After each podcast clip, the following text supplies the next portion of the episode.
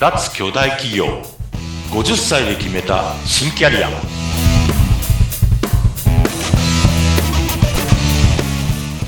はい。皆さんこんにちは。中小企業業績爆上げコンサルの鈴木哲也です。今日もよろしくお願いします。はい、よろしくお願いします。お相手はフリーアナウンサー、うなみくよです。はい、ということで、前回、えっ、と、お知り合いのというか、元同僚というか、仲間というか、方に誘われて、一緒にお仕事をしていた。しかし、どうしたもんかなと思ってたところで、はい、でもしょうがないな。た食ってしかないからしょうがないなと思って、うん。何やったと思います？え、また始まったこんな話が。うん。なあ、えっ、と、それはなんかこう、話が流れてきた。あの、自分で探したっていうよりも、探した探したっていうか自分であとりあえずこれやもう一回やろうか。なみたいもう一回やってみようかな。え、またウェブショップ？うん。ウェブショップじゃないなんだろう。もう一回やってみようかなっていうのは、うん学生時代にやってた家庭教師を復活したことです。ああ、そっか。だって、鈴木さんといえば、なんと、日本一の大学に。日本一、えっ、と、人は多いかもしれないですけど、そんな、まあ、まあ、最高峰です1番、2番は、1, 一番は2、2番はまあどうでもいいんですけど、うんうんまあ、あのー当時はですうんね、うんバブルもあって、結構な手取り取ってたわけですよ。はい。で、あこれだったらいけるかも、みたいに思って、うん。で、人に教えるの好きだなって思い出したわけですね、自分でね。うんうんうんあ、学生時代はやってたんですね。ガンガンやってました。ガンガンや家庭教師もやってたし、塾講師もやってました。うわー、かっこいい。似合いそハイジの漫画で宣伝してるようなところってあるじゃないですう。か。はい、ああいうのの、うんもうちょっとちっちゃいやつで、もうちょっとうん単価の高いやつがあるんですよ。ます。ええで、そこでね、やりましたよ。ー。金あるとこにはあるんですよ。私子供少なくなってますけど金あるとこあるんですよ。で、私そこの、えっと、やってた家庭教師は割と中学受験がうん、主な塾っていうか、主な家庭教師だったので、うん、つまり、中学受験している人間うん。が講師なのがちょっといいわけですよ。そりゃそうだよね。で経験してるか自ら。うん、自分も中学受験してるし、うん受験してるし、自分の子供たちも中学受験させたんですよ。なので、自分もわかるし、親御さんの気持ちも私わかりますよっていうなるほど、のを強みですね。言うと、これはマーケティング的にいいじゃないですか。そりゃそうだ。セール、セールストークとしてはバッチリでしょバッチリバッチリ。じゃあねぜひお願いします。だよね。うん。やっあたんですよ。で、1年目でもうすぐに6年生持たせてもらって、はい。最初は4年生とか5年生から始めるんですけど、でも6年生持たせてもらって、いや、結構きちんと実績出しましたよ。うん。あの、えっと、中学受験ってね、まあちょっと話脱線しますけどね。はい、お願いします。えっと、第一、第一志望にね、うん合格するパーセンテージってどれぐらいだかご存知です、いやそんなー、ことでもなんか。うん都内のやっぱりそれなりの学校だから、めっちゃ、めっちゃ低い、い一桁とかですか？二桁？いや、15%からあ、15%。20%ってえそんなもんですか？言ってます。はい、そんなもんです。うんで、私でも1年目で5人6年生持ったんですけど、うん3人第一志望入れましたよ。ああ、すごい。うん。だから、あのーな、なんつうんですかね。子供に寄り添うのは結構上手なんです、鈴木。いや、子供だけじゃないと思いますけどね、子鈴木さんの場合は。供、うん。子供の気持ち、あ、それでね、こうんうんこのね、うんえっ、と、家庭教師センターは、すっごく面白いことをやってて、うんうん NLP っていう心理学知ってます、はいわかります、わかります。NLP のうん中で、あの、V タイプだの、A タイプだの、K タイプだのってあるじゃないですか。あはい、聞いたことあります。あの、えーっと、V タイプっていうのはビジュアルなんで その視覚的情報でインプットもするし、アウトプットもこんな風に見た感じみたいに人に説明する人。うんうんうん。で A タイプっていうのは auditory なんで、 auditory。そうそうそう。なので、要するに耳から入るとかいう人、うん あるいは物を、えー視覚的に捉えるのが V タイプとすると、物をなんかストーリーで捉えるのが上手い人。なんかが A タイプなんですけど、で、また、もうレアキャラとして K タイプってのがいて、これはもう体でしたっけ？そうそうそうそう。うんうんだから、まあ、視覚聴、視覚聴覚以外の、まあ、触覚とか、うんえーっと、嗅覚とか、割とその他全部総動員なんですけど、例えばこういう子は、うん。あの、お母さんがね、別のタイプだとね、うちの子はね、なんか、うん。ソファーに寝っ転がって、タブレット見て、それで勉強してるって言うんですけど、先生、どうにかしてくださいとか言うわけですよ。はいはいはい。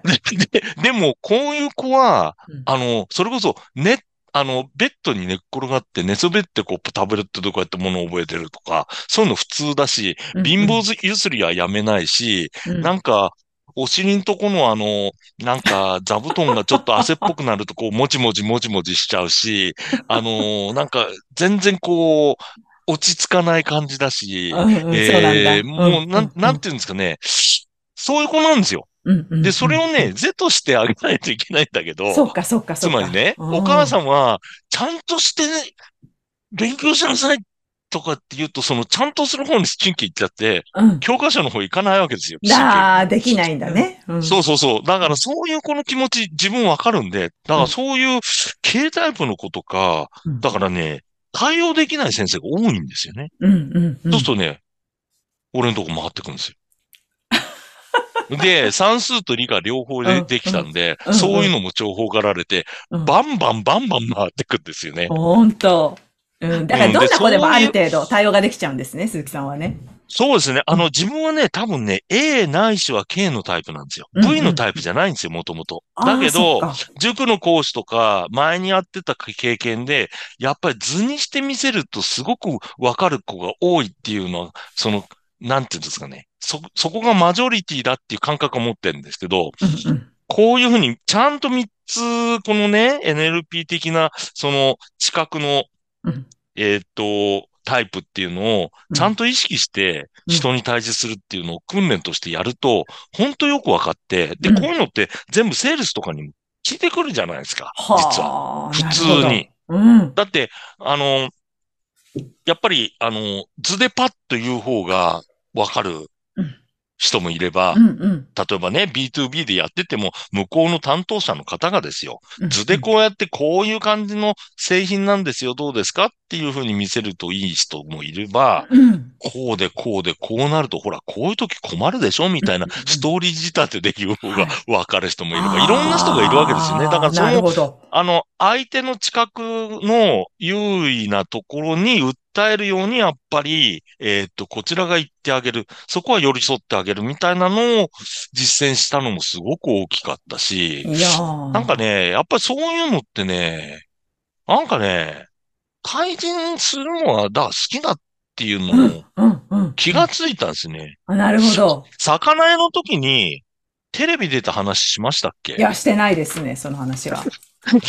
もう一発でいけますよね。あの、テレビだともう全然すぐ、はい、どうぞって言ったらなんか全部喋ってそう。台本必要なさそう。いや、台本ちっと持ってったんですけど、あの、生放送だったんですよ。生？生？で、BS ではあったんですけど、うん生放送で、すごい。えーっと、土曜の牛の日にう、んえーうな、ううなぎ？なぎを食べてはいけないっていう題あでい、けない？あそうなんだ。へえ、そう興味ある、そこも。それはちょっと話すと長くなるんなですけど、そうだね、そうだね。で、隣にもな、テリー伊藤さんとかいいらして、はいテリー伊藤さんってあの、ほら、なんかお卵焼き？父さんだかお兄さんだかが、あの、築地で卵焼きやって卵。焼き屋さんですよね。そうそうだよそうそうね。見たことあります。だから、そんな、ほとんどプロみたいな人の隣にですよ。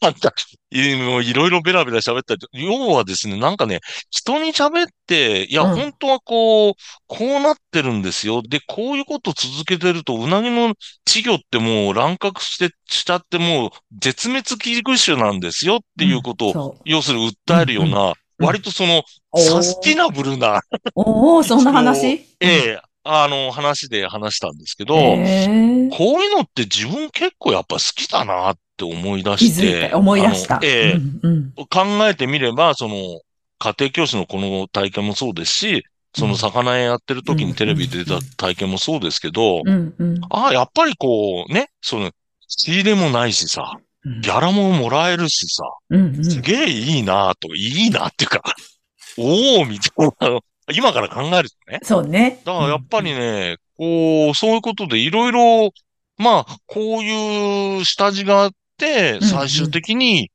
まあ、コンサルで起業しよう、起業し直そうか。第二の起業を、うん。うん。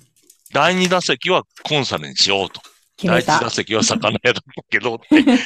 相手を見たときに、あ、この人はこうだなって言って、こう、見分けてね、あの、伝え方って変えられますもんね。すごく勉強になりました、そうですよ今。。そうです、んそうですよ。やっぱりね、ねまあ、コンサルもそうだし、コーチだとか、はあとなんかとにかく接客が絡むようなことって、これはもう、なんか必須のスキルじゃないかと思うんですよね。なるほだから。考えてみるとね、その家庭教師、家庭教師全部1対1マンツーマンの家庭教師の派遣のセンターだったんで、その、やっぱり対人でそのうん1対 N じゃなくてね、塾みたいに。そうじゃなくて1対1だと、この、このタイプに対してっていうことだと、うん。それもうセールスとかと同じ現場ですよね。目の前の子供にそういう対して。ことか。だだからそういうのは、普通のビジネスパーソンでも、もう接客が絡むところは必須のスキルだと思いますよ。そうですね。みたいなことを勉強し直したのも、やっぱ大きかったですね。うん。それを機にやっぱ勉強し直したんで、NLP ももう一回ざーっと本3、4冊読んで、やっぱ頭入れてってやりましたんで、うんそれもやっぱり生きてるんですよね、その後もね。ねえ。いやー、うんそ、そして、その後、また次、よし、心を決めた。そこから今度また鈴木さん、今につながってくるわけですが、またちょっとお話が、そうですね。ね。はいうん。なんでまたはい。来週かな、長くなっちゃうんです。そう、そうですね。はい。まあ、えーっと、大企業からいろいろ、いろいろいろいろありましたけど、ね外見へ出てっても、うんいろんなとこで寄り道をしながら、いやいやいやいや。まあ、はい。でもまあ、なんかね、なんか、さ、前、前も言いましたけど、なんか、なんか新しいことを始めると、前の、前のことをやってながらも、次の新しい章の序章がなんかこう、こう、なんていうかね、重なって始まってる感じがなんかあるんですよね。だから、えーうん。流れに乗ってると、なんとなくこう、ね自分の行きたいうんところに、うん、なんか流れ着いてったような気がしますと、綺麗にまとめて、はい。次週はへ。お会いしましょう。はい、わかりました。ありがとうございます。はい。ありがとうございました。はい、すいません。はい、失礼します。はい。